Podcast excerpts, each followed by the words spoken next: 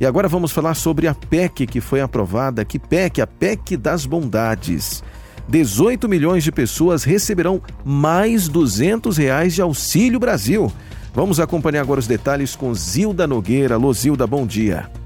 Bom dia, Júnior. A Câmara dos Deputados aprovou nesta última quarta-feira a proposta de emenda à Constituição que permite o aumento de benefícios sociais em ano eleitoral. Conhecida como PEC das Bondades, a proposta passou nos dois turnos da Câmara e agora seguirá para promulgação após votação de destaques. No segundo turno, foram 469 votos a favor e 17 contra a aprovação da PEC.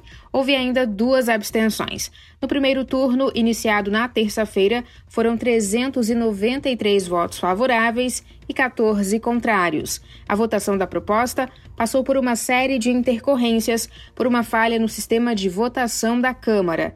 O caso está em investigação pela Polícia Federal. Na prática, o texto base permite ampliação de benefícios em um valor de 41 bilhões de reais. O Auxílio Brasil passa de 400 reais para 600 reais e fica assim até o fim do ano. Pelo menos 18 milhões de pessoas receberão benefício. A PEC cria também um voucher para caminhoneiros e taxistas, diminuição de tributos do etanol, entre outras coisas. É notícia.